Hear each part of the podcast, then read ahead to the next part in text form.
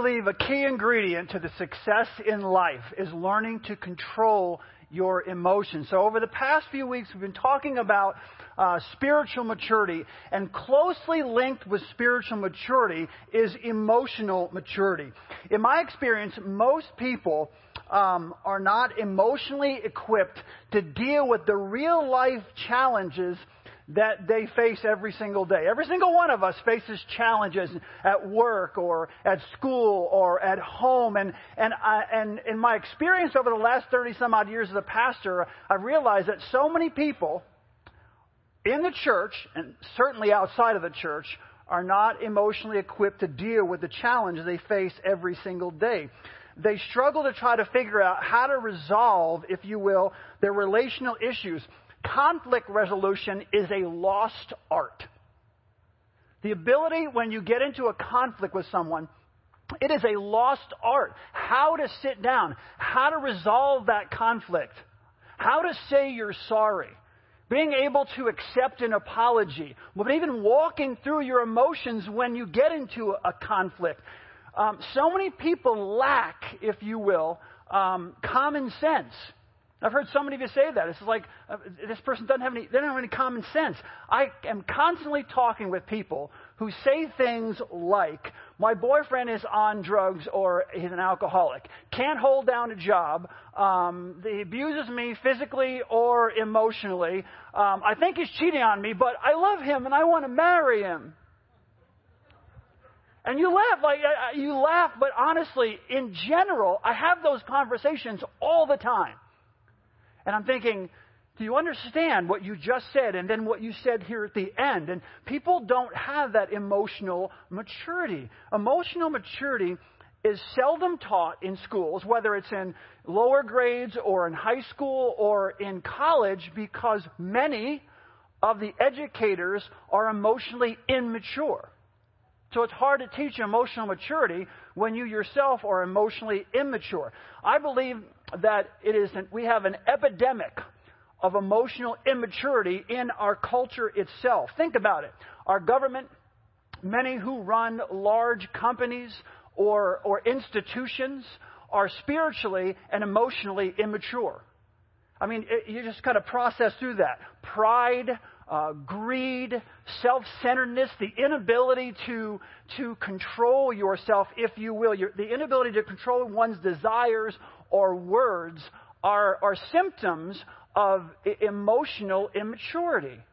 All you need to do is read the news or turn on television. You know exactly what I'm talking about. You watch people sometimes interact and you're thinking, these are adults like interacting with each other. These are people in positions of authority that are interacting with each other and not very well. So the first question we need to ask ourselves is let's just walk through what is emotional maturity? What is emotional maturity? Emotional maturity is developed when you go from self centeredness to others centeredness. When you become less, less self centered and more other person centered, if you will. The immature take. The mature give. The mature think of others and how their words and how their attitudes and how their actions will influence or affect those around them. So they think through, if I say this, how will it affect those around me? It, you know, you're dying to just let it, but you say, no, if I say that, how's that going to affect this person? If I tell my child this in this way, how's it going to affect them or my boss or my, my coworkers? They think through how their actions and their words influence those around them. That in, that in essence, if you will, is the difference between maturity and immaturity. The ability to think through and control your actions, your words, your attitudes, those things that, that life brings, if you will. We are not born, no one is born with emotional maturity. And in order to continue to grow in maturity, emotional maturity, you, God needs to intervene in our lives. The Holy Spirit needs to work in our lives. Not to say that there are people out there who don't know the Lord, who are not, they're, they're all emotionally immature. But to truly achieve the kind of emotional, emotional maturity that God wants for our lives, He needs to be a part of our lives because you are going to reach a ceiling that you cannot overcome without the, the work of the Holy Spirit in your life, without the work of God's presence in your everyday life. Emotional maturity needs to be learned also from someone who is already emotionally mature.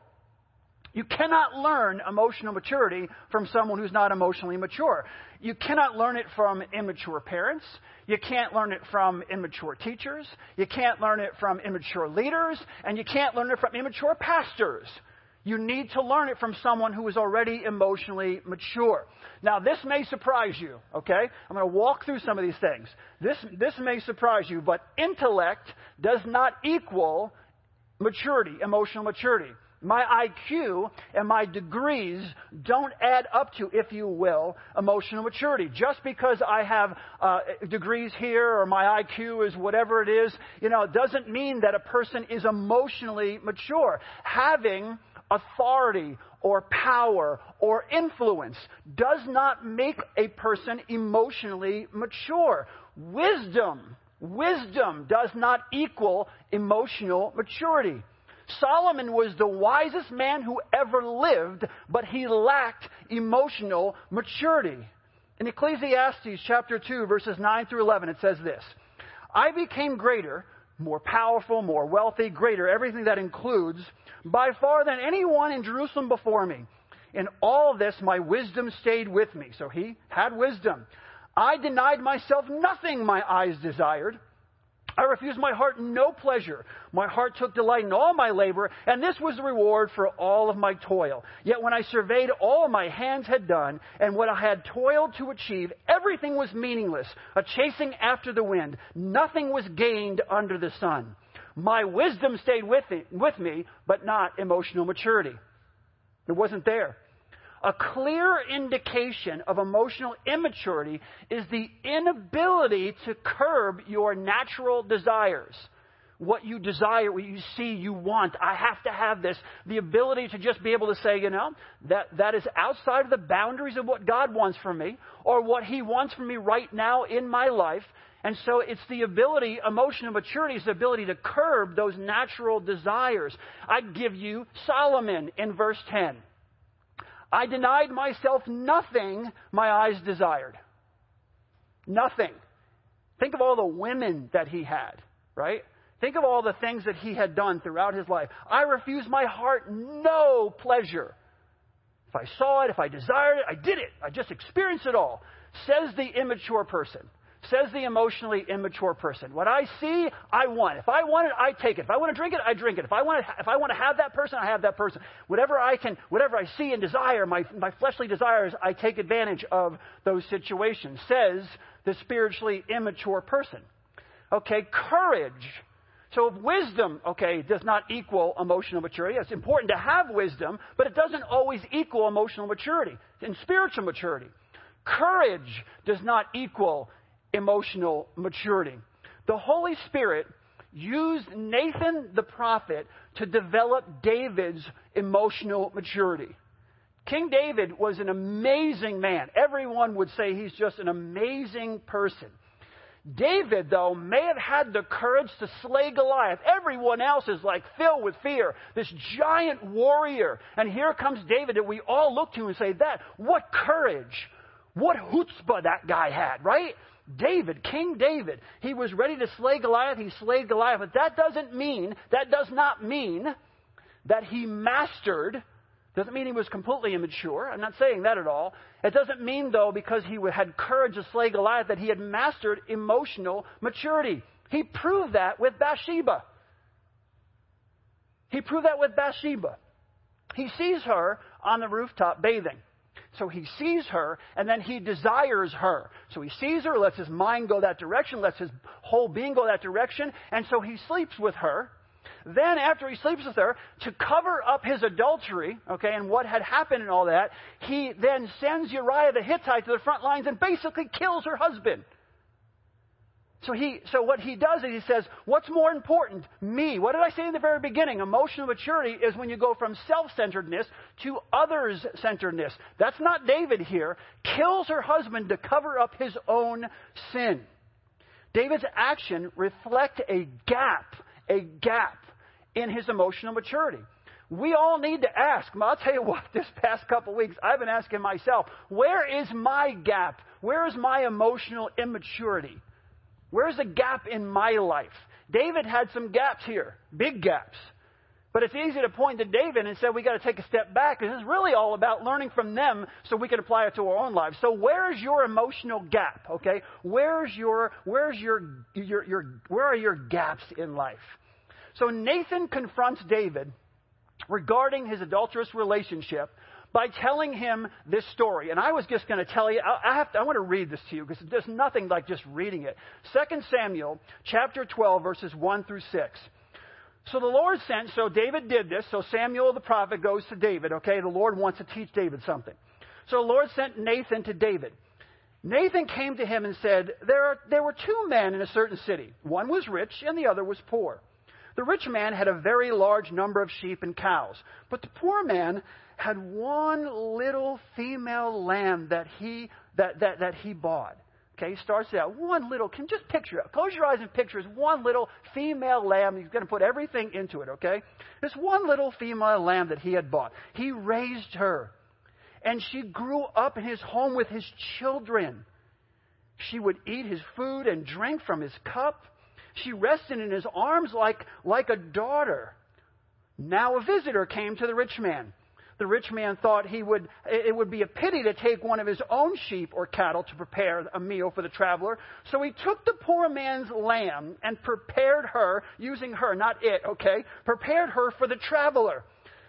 David's listening to the story. He's the king, okay? David's the king. And here, Nathan comes to him and tells him a story. And David, it says, David burned with anger against this man, right?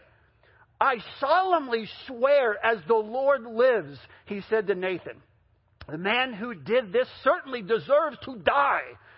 And he must pay back four times the price of the lamb because he did this and had no pity. He's all worked up. Nathan gets them all worked up. And then when he says, this person should die, this person needs to pay back four times. And what does Nathan say to him? You are the man.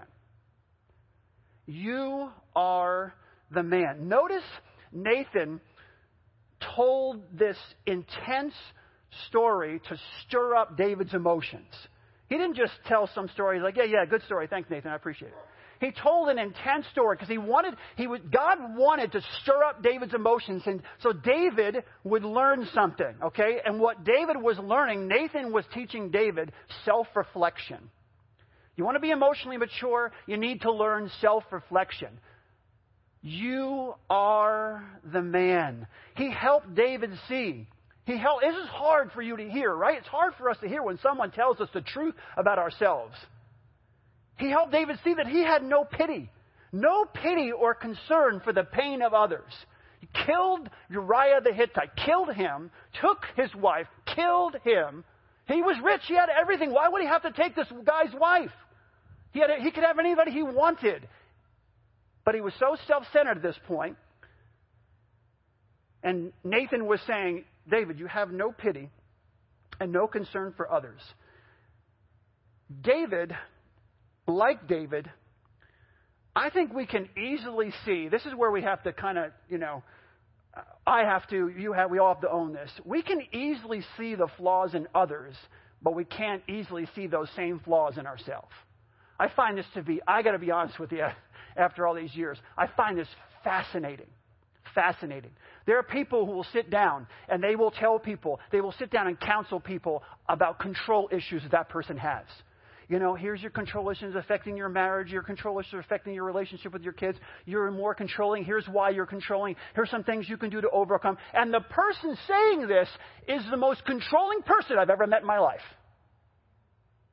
Finances.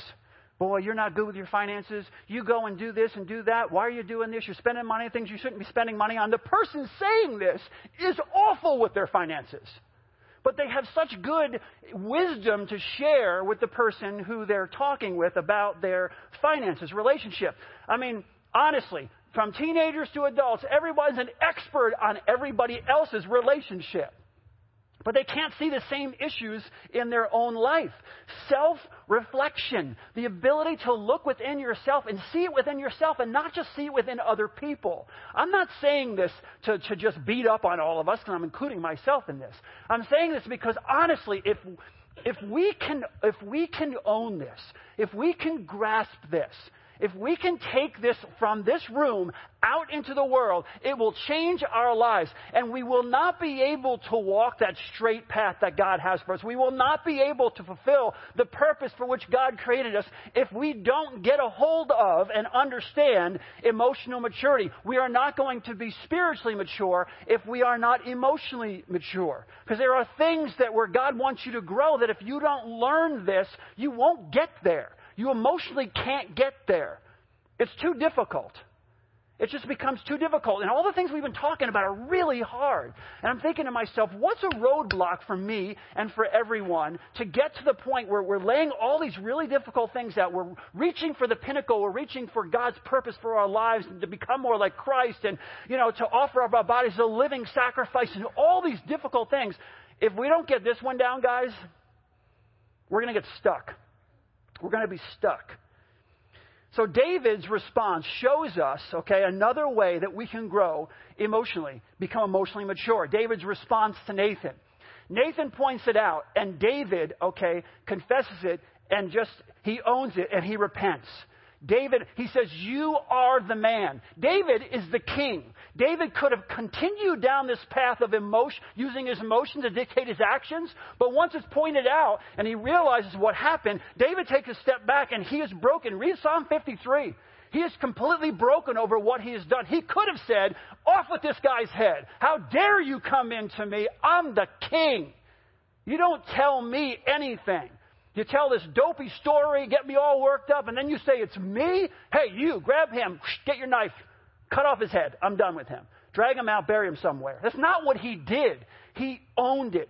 He repented. He repented of his sin. When Nathan pointed it out, David did not argue. David did not work, get all worked up over it. For followers of Christ, emotional maturity has a tremendous impact on our spiritual lives. A tremendous impact on our spiritual lives because controlling our emotions directly affects, like I said, our spiritual maturity. Controlling our emotions has a direct correlation with spiritual maturity. You know that. You know if you if I if I say to you who is the most spiritually mature person that you know? You're also going to probably able to say, he's also the most emotionally mature person, or she is also the most emotionally mature person that I know. Now, let me say before I move forward here, this is really important. So get your thinking caps on. Let's keep sticking with this. This is important. Emotions are not bad. Emotions are not bad. It's not wrong to feel. Everyone is, mo- is moved and reacts to their emotions. Jesus is the perfect example in the Garden of Gethsemane. He's about to be crucified. He feels the intensity of what that is. And he's saying, Father, if it, if it be your will, let this, let this cup pass from me. His human side is fully God and fully man. His fully man side is kind of agonizing through this because his fully God side can completely understand what's about to come. He wasn't thinking, he wasn't like being anxious like we become anxious sometimes where it's like, well, you don't really know if it's going to happen.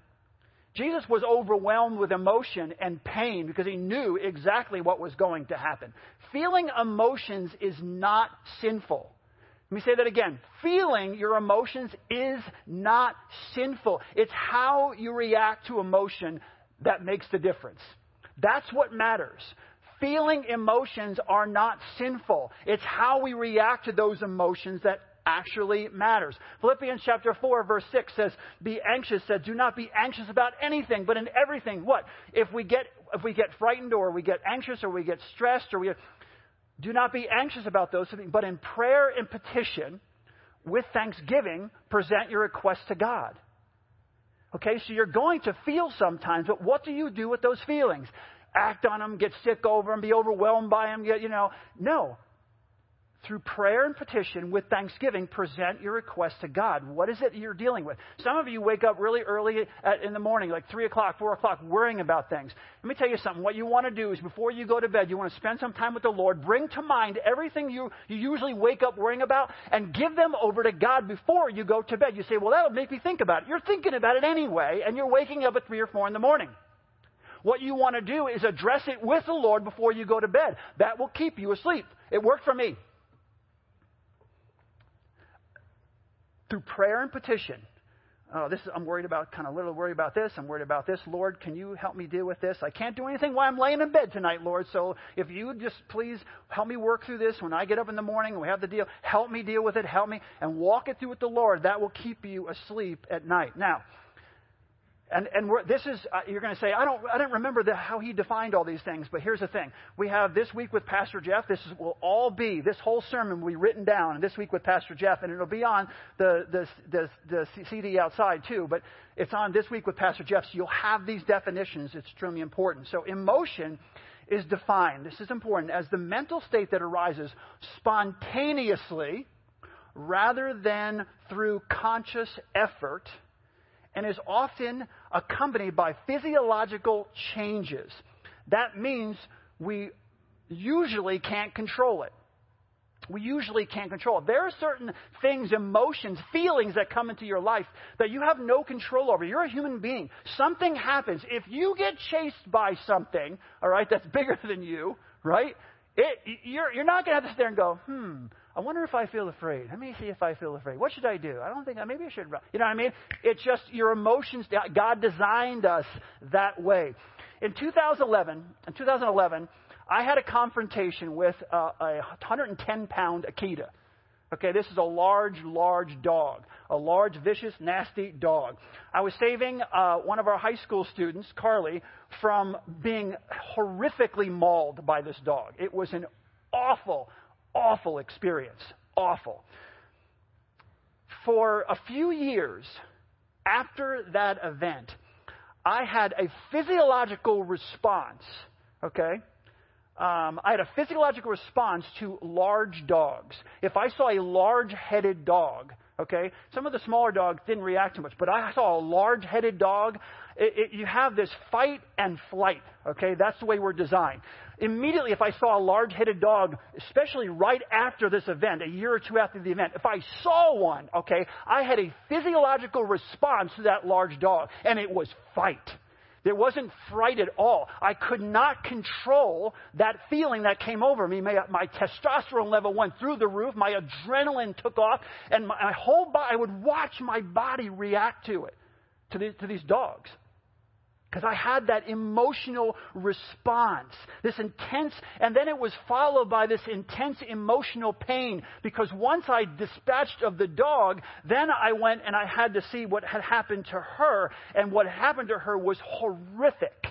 Horrific. Something I will never, my brain couldn't even comprehend what I was seeing.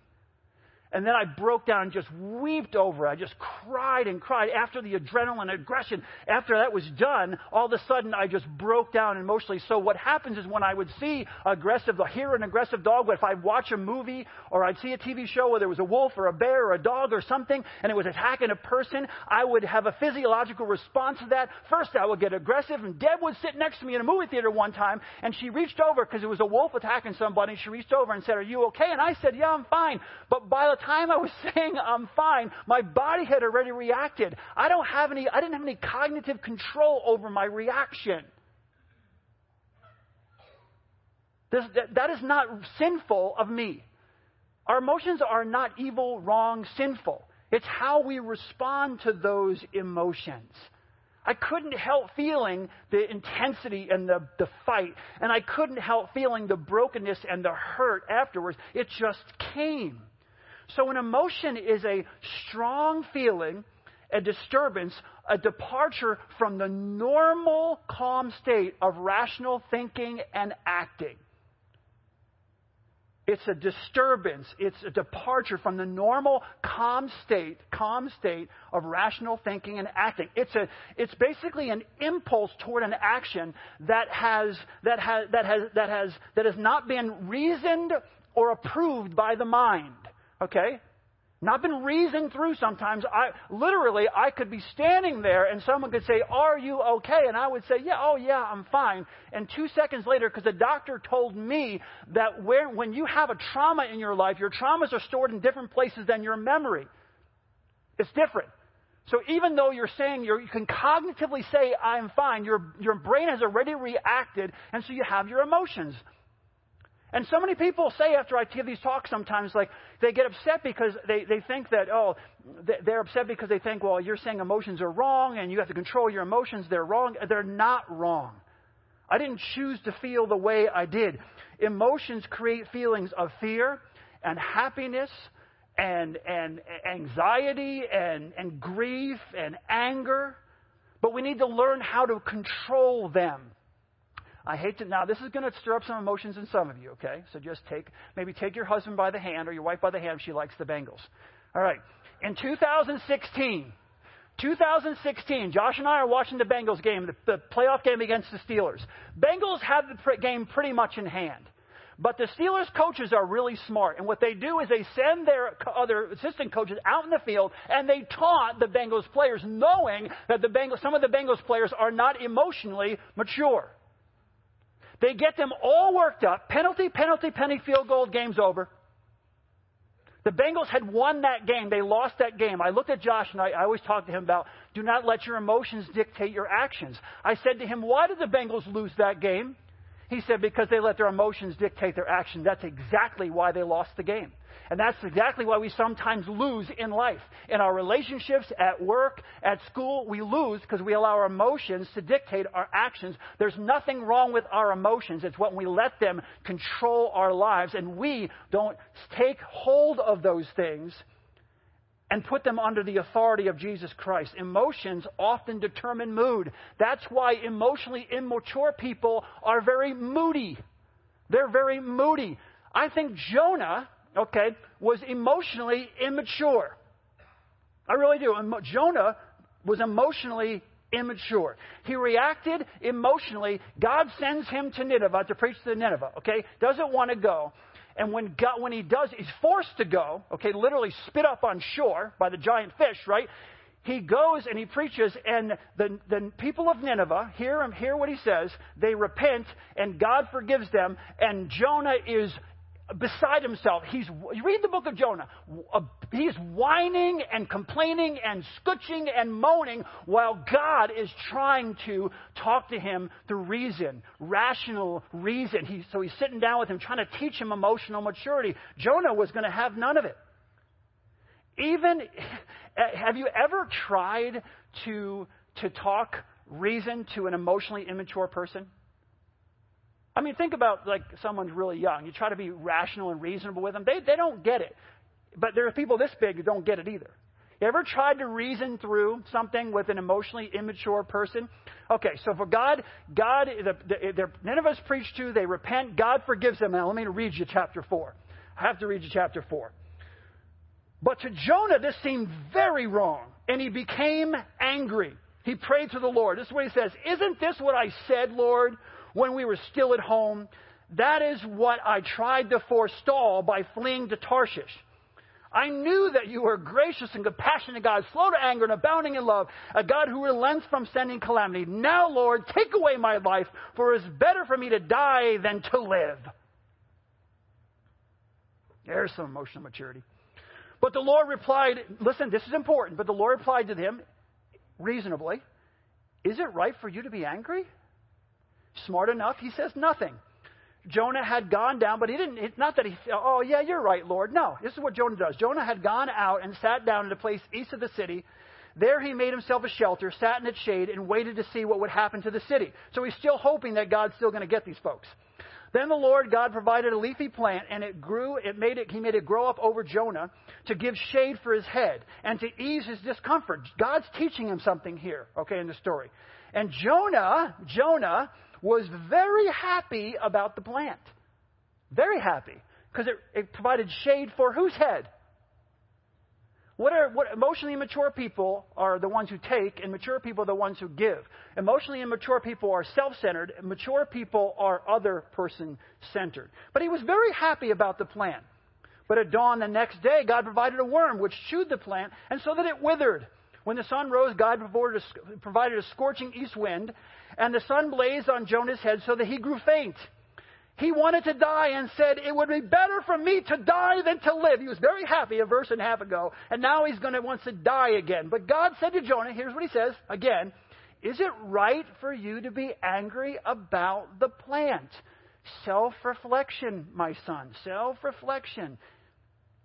It is, he said. I am angry enough and I wish I were dead. But the Lord said, you have, not, you have been concerned about this plant, though you did not tend it or make it grow. It sprang up overnight and died overnight.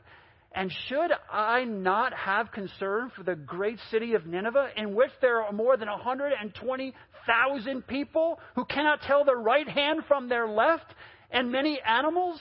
The mood, okay, the mood of an emotionally immature person is, is basically determined or dominated by their primary emotion at the time.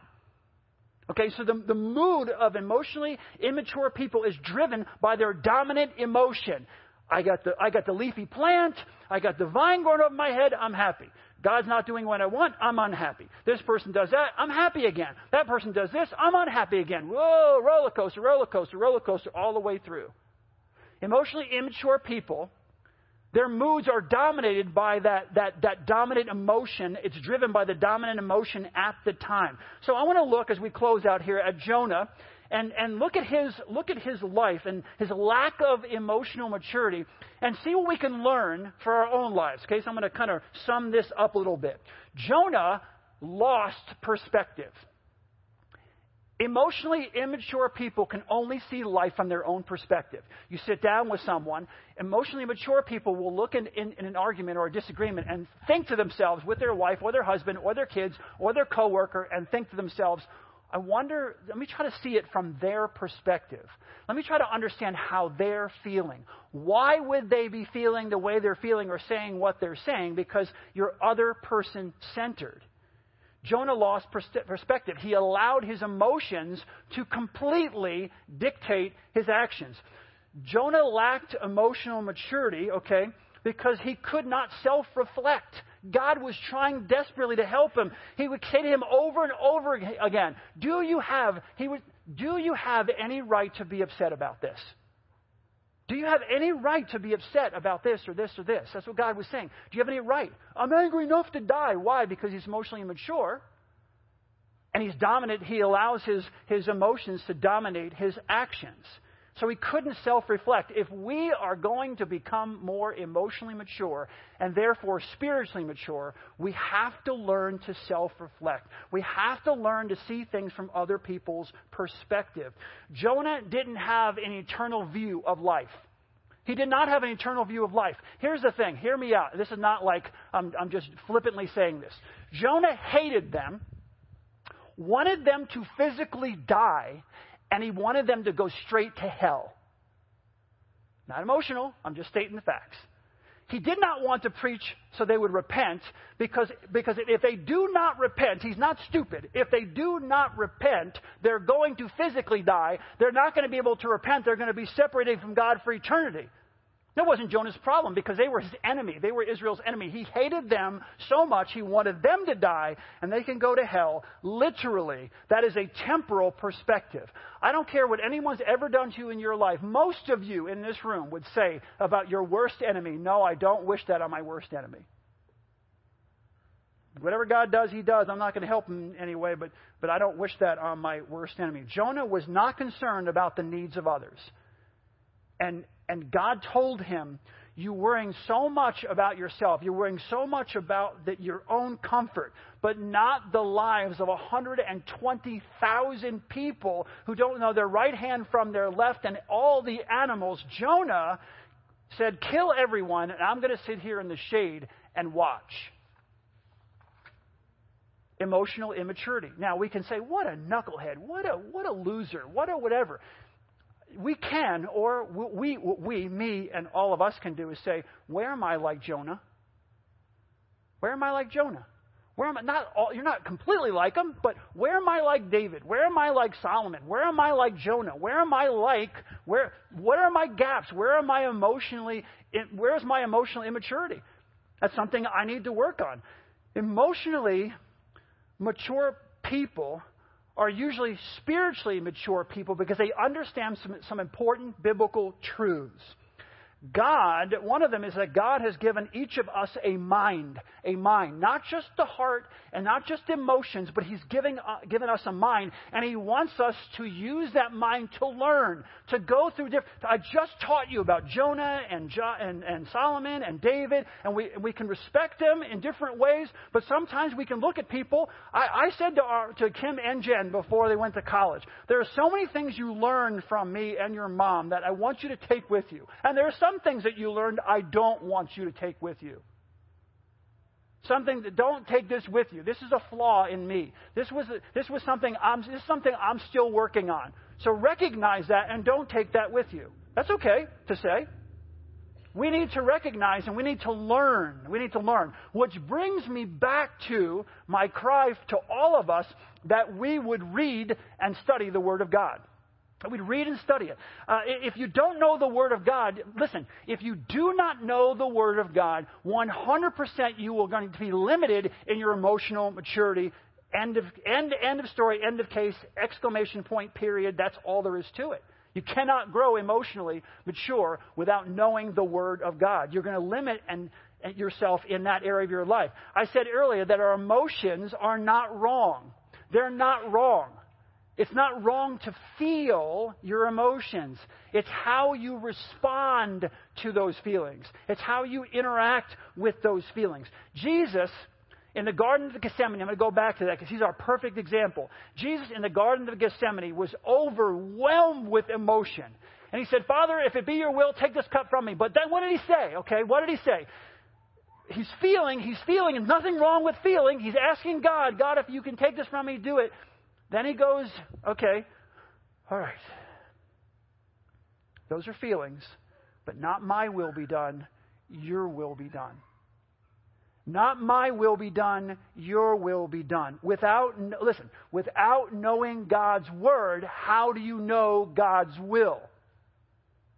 You say, what would Jesus do in this situation? Without knowing God's word, I mean, it's like I, what would Jesus do? How, you, you don't know what Jesus would do if you don't know the Word of God. So when you're asking the question, well, what would Jesus do in this situation at work? Uh,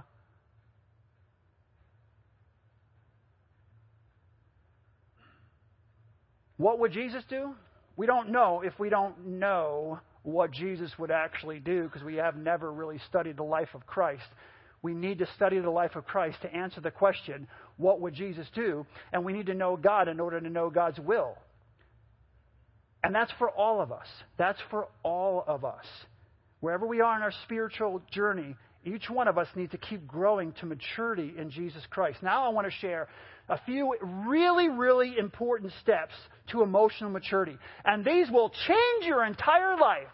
And I will share them with you next week. Let's pray.